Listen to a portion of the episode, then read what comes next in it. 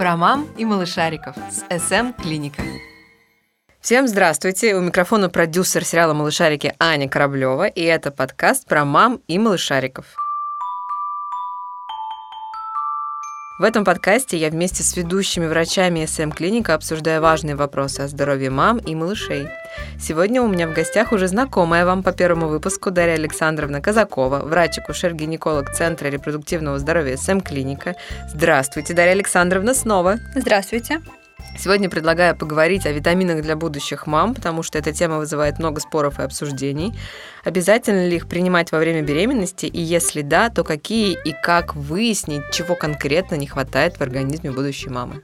Да, витамины во время беременности принимать обязательно, но какие именно витамины нужны каждой конкретной беременной пациентке, должен определять именно ее лечащий врач.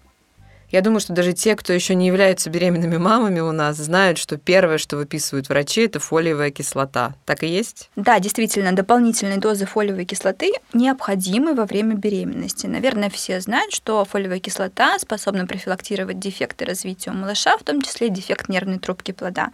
Помимо этого, она способна снижать риски осложнения беременности. Кроме фолиевой кислоты есть еще несколько витаминов, которые нам нужно обязательно принимать во время беременности. На самом деле их два, и оба этих витамина мы должны принимать только потому, что мы проживаем на определенной географической территории. О чем я говорю? Я говорю о йоде, и здесь мы должны понимать, что Российская Федерация отнесена к зоне йода дефицита. Мы не получаем достаточное количество йода с продуктами питания, просто не можем получить. Поэтому йод рекомендован э, дополнительно к приему во время беременности, если если у женщины нет противопоказаний к приему, собственно, препаратов йода. Второй витамин, о котором я хочу сказать, а, тоже связан с широтой нашего проживания, потому что Российская Федерация, опять же, отнесена к зоне недостаточной инсоляции. То есть количество солнечных лучей, которые мы получаем в течение года, их недостаточно для того, чтобы у нас в нужном количестве синтезировался витамин D. Так и думала, что это он. Да, и поэтому во время беременности, и не только, кстати, во время беременности, вообще все, кто проживает в нашей широте, должны дополнительно принимать э, витамин D. Даже Там... те, кто живет в южных городах, где очень много солнца? Да, на самом деле, да.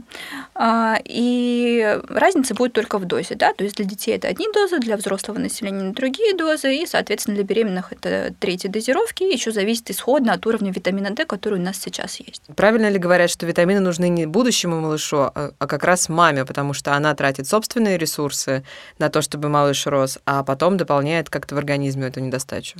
Да, на самом деле это правда, и, например, можно привести пример, это кальций, детей, да, и малышу для построения костно-мышечного каркаса а, нужен кальций в большом количестве. Если мама будет недостаточно получать кальций с продуктами питания, либо в виде биологически активных добавок, а малыш, в общем-то, ну, он свое все равно, грубо говоря, заберет, а мама может столкнуться с проблемами после родов, да, ввиду там ломкости волос, выпадения волос, ну и рядом других проблем. И зубы? И зубы, и, и зубы. кости. Понятно. Итак, фолиевая кислота необходима и маме, и малышу. Какие витамины можно, а может быть даже нужно принимать беременным женщинам, чтобы и малыш получал все необходимое для роста и развития? Как раз давайте вот мы с вами коснулись темы ломкости волос и последствий уже потом. Как можно предвосхитить ситуацию выпадения волос, э, крошащихся зубов, ломких ногтей, когда уже родился малыш, все здорово, а волосы внезапно нас все покинули? Что лучше принимать во время беременности, чтобы хоть чуть-чуть остановить этот процесс? Ну, на самом деле мы должны понимать, что любой вообще вообще препарат во время беременности должен обязательно назначаться по показаниям. Я отношусь э, к той категории врачей, которые считают, что на самом деле а, мы нуждаемся дополнительно вот в, э, в тех трех витаминах, о которых я сказала, да, то есть это фолиевая кислота, йод и витамин D. Все остальное на самом деле мы можем получить из продуктов питания, если мы рационально питаемся. То есть я отношусь к той категории врачей, которая говорит, что лучше мы будем правильно питаться, чем в неограниченных количествах пить э, биологически активные добавки. Я считаю, что это более полезно. Правда ли говорят, что во время беременности волосы просто не выпадают с такой силой, а в основном остаются у нас все на голове, и поэтому, когда ребенок рождается, организм снова перезапускается, и волосы покидают нас все, которые не выпали во время беременности. Ну, на самом деле, причин для выпадения волос после родов их много, и это не всегда связано с дефицитом а, микроэлементов и витаминов во время беременности. Первое, что мы должны сделать, это на самом деле пойти к трихологу и выяснить, почему это происходит. А что касается профилактики каких-то дефицитов во время беременности, ну, не факт, что если мы будем принимать все витамины, которые которые мы принимаем, да, волосы нас не покинут. Они могут это сделать на самом деле после родов. Важно понимать, что прием витаминов во время беременности это не профилактика всех возможных заболеваний, это не профилактика всех возможных послеродовых осложнений. И тут мы, конечно, должны помнить о том, что мы должны вести правильный образ жизни и рационально питаться. Итак, давайте подведем итог небольшой по витаминам. Во время беременности обязательно к приемам у нас что? Мы должны обязательно принимать фолиевую кислоту, обязательно должны принимать препараты йода и обязательно должны принимать витамин D. Естественно, мы должны знать, что эти витамины не вызывают у нас аллергических реакций, и у нас нет каких-то противопоказаний для приема конкретных витаминов. Угу. Будущие мамы нас сейчас послушали, побежали в аптеке скупать срочно йод, витамин D. Давайте всех их остановим и расскажем о правилах приема любых витаминных комплексов. Да, мы должны помнить, что даже витамины должны приниматься во время беременности э, исключительно по назначению лечащего врача. Почему? Потому что только лечащий врач может э, определить необходимые для каждой конкретной пациентки а, адекватной дозировки тех или иных витаминов нету одинаковых женщин, нету одинаковых дозировок витаминов. Мы не назначаем всем беременным женщинам там, условно 400 микрограмм фолиевой кислоты. Это стандартная дозировка. Женщина может относиться к группе высокого риска. Женщина может быть вегетарианкой. А женщина может иметь какие-то другие особенности а, по состоянию своего здоровья, и тогда дозы витаминов будут скорректированы.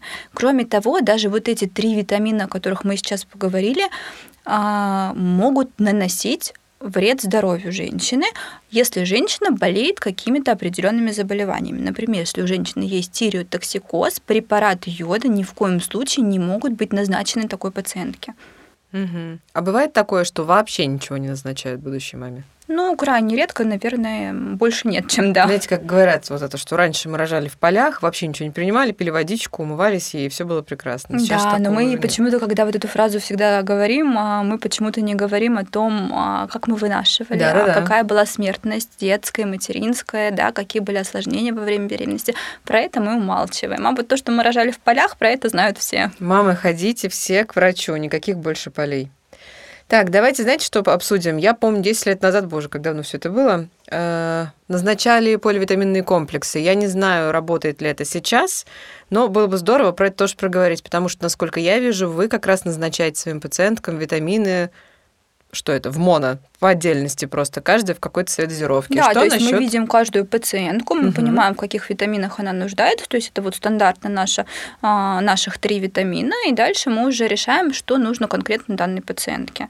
А, что касается поливитаминов, а, я не сторонник действительно назначать поливитамины, они, возможно, могут быть использованы вне беременности для профилактики каких-то дефицитных состояний, да, ну и то я советую обсудить это со своим терапевтом, как минимум. Знаете, их же еще и на кормление иногда потом выписывают. Да, и вот э, тут нужно понимать, что нам нужны только определенные витамины и в определенных дозировках. Что мы видим в поливитаминных комплексах?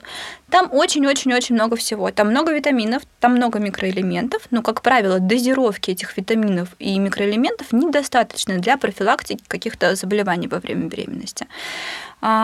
То есть, принимая поливитаминный комплекс, если женщина очень хочет принимать именно поливитамины, лечащий врач вынужден все равно дополнительно назначать еще вот к тому йоду, что содержится, например, в поливитаминном комплексе, еще определенную дозировку йода, еще определенную дозировку витамина D. Поэтому целесообразность применения поливитаминных комплексов ну, для меня неоднозначно, скажем так. А помимо этого, за счет того, что там очень много действующих веществ, у нас существенно повышается риск развития аллергических реакций во время беременности, нежели мы принимаем какую-то монотерапию витаминами. Угу. Ну, то есть, по сути, они нам не очень полезны, потому что мы никак не можем варьировать дозировку. Да, она стандартная, та, которую вот заложил производитель. То есть, а дальше врач определяет то, что нужно конкретно нам, ну и пытается как-то вот что-то там добавить. Ну, брать невозможно, поэтому не совсем целесообразно. Кстати говоря, у нас в «Малышариках» есть серия отдельно про витамины. В прошлом году мы ее доделывали. Называется «Самый лучший приз». В ней мы рассказываем как раз о витаминах для малышей, которые содержатся в овощах, фруктах и других продуктах.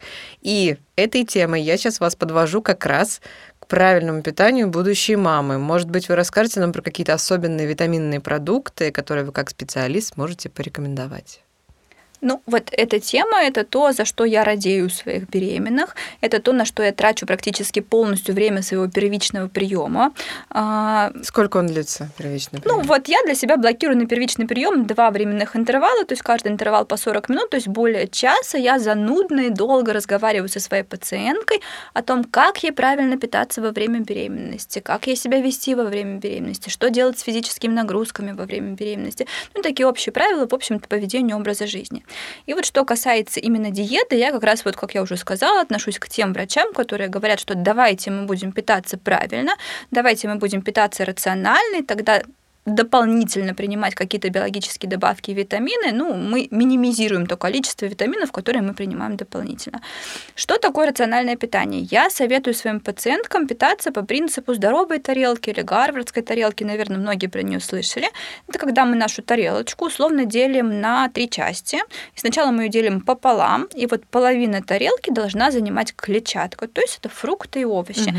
И я тут делаю акцент, что желательно, чтобы это были овощи, потому что в них них содержится больше клетчатки, в них содержится больше витаминов. Зелёные. И самое важное, чтобы в них не был, нет сахара, в них не в таком количестве содержится сахар. Это какие, например, овощи? Зеленые? Ну, если мы говорим о продуктах, которые а, богаты фолатами, да, это важно в первом триместре беременности, особенно важно в первом триместре беременности, это, да, это брокколи, это брюссельская капуста, это салат латук, а, зеленые листовые салаты. Далее мы нашу тарелочку, оставшуюся половинку этой тарелочки, делим еще пополам, получаем две четвертинки. И вот четвертинку тарелки должна занимать белковая пища. То есть это мясо, это рыба, это некоторые виды бобовых. И вот тут вернусь, наверное, к тому моменту, когда мы говорили о дополнительном приеме витаминов и микроэлементов, очень часто во время беременности женщины приходят и спрашивают, а нужно ли мне принимать омегу? А, она очень Кстати, популярная, точно, да, точно. омега, и говорят, что она есть связь да, между будущим интеллектом малыша и потреблением а, омеги во время беременности. Вот омега – это полиненасыщенные рыбьи кислоты. По-простому, это рыбий жир. Рыбий жир, соответственно, содержится в рыбе, и если беременная пациентка ест хотя бы одну-две порции рыбы в неделю, то мы компенсируем потребность нашего организма в омеге. Угу. А если рыбу не любит и не ест? Вот если рыбу мы не едим, да, по каким-то причинам, вот как я уже говорю, да, дополнительные а, микроэлементы, витамины, они назначаются женщинам, которые по каким-то причинам не хотят питаться вот по этой рациональной системе. То есть это вегетарианки, это непереносимость лактозы, это а, люди, которые не переносят там рыбу, молочную а, рыбу а, и морепродукты. Угу. Так, ну что, осталась и четвертинка, вторая еще одна четвертинка, да, да, что там? А, и последняя наша четвертинка, там а, должны быть углеводы. И тоже важный момент, не нужно их исключать вообще из рациона, они должны присутствовать в определенном количестве количестве. Очень хорошо, если это медленные углеводы, да, это сейчас модно очень киноа, булгур, что-то такое. Но если не это... макарошки. Вот, если это паста, если это макароны, даже если это не цельнозерновые макароны, это совершенно нормально. Это можно кушать, просто главное, чтобы это не была вся тарелка из макарон, и рядом, да, один кусочек брюссельской капусты. Тогда это нерационально. Помимо вот этого принципа, к каждому приему пищи должны а, Помимо этого принципа, к каждому приему пищи мы должны дополнительно потреблять молочные продукты. И вот тут мы возвращаемся как раз к кальцию, о котором мы говорили. Если мы употребляем достаточное количество молочных продуктов в день, то дополнительный прием кальция нам не рекомендован. Мы все получаем из продуктов питания. Что такое одна порция? Значит, у нас должно быть три порции молочных продуктов в сутки. Ничего одна себе. порция это 30 грамм сыра, угу. или это 150 грамм творога, или это стакан молока кисломолочной продукции. То есть, по сути, если мы с утра съели кашу на молоке, в какой-то там перекус мы съели бутерброд с сыром, и на ужин мы по по поужинали сырниками, мы закрыли потребность нашу в кальции. Угу. Это не так сложно, как кажется на самом деле. Можете ли вы сказать, правда это или миф, когда вот хочется селедки с вареньем? Ну, это связано на самом деле с явлением, больше с явлениями токсикоза. Это не то, что наш организм чувствует, что он нуждается в данный момент в селедке, вот у него селедочная недостаточность. Нет. А, это явление токсикоза, одно из проявлений токсикоза, да, это не только то, что мы привыкли а, слушать, да, это не только тошнота, рвота, это слабость, это сонливость. И у некоторых беременных на самом деле никак токсикоз не проявляется, их не тошнит, их не рвет, но они все время хотят спать. Я спала на ходу, да. Вот. И одно, опять же, из, явля... из проявлений токсикоза это извращение вкуса, по сути. То есть мы можем потреблять есть некоторые продукты, которые как бы являются непривычными. хочется намазать вареньем рыбу и Ну, кому-то, наверное, да. Я во время беременности, я помню, что я грызла лед А, вот мне нужно было жизненно необходимо, мне нужно было именно лед достать из холодильника и вот его именно разгрызать. То есть там вот не чтобы он растаял, не просто попить холодного, мне нужно было его грызть. Ну, вот это тоже не совсем адекватное поведение и проявление токсикоза. Понятно. А еще я грызла кофейные зерна, вот что я делала. О, это да. интересно. Это же не очень вкусно вообще. Вот мне казалось, что ничего вкуснее нету. Я помню, что я попала в какой-то определенный момент беременности в больницу на сохранение, и, значит, со мной лежали соседки, у них были с собой кулечки с конфетками, с печеньками, с какими-то перекусами, а у меня был кулечек с зернами кофе, и я вот их ела, вот ничего вкуснее тоже в жизни не ела. То есть просто, по сути, извращается вкус как раз потому, что происходит какой-то токсикоз да. у нас и все. Да. И потом это проходит вместе с токсикозом, который, как правило, ну, бывает как правило, в начале да, пути. я думаю, что да. Понятно. Ладно, хорошо.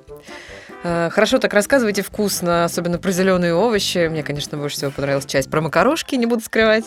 А если серьезно, то наш выпуск подошел к концу. Большое спасибо вам за очень витаминные советы, за то, что пришли к нам в гости. И вам, Аня, спасибо. Надеюсь, нашим слушателям было полезно.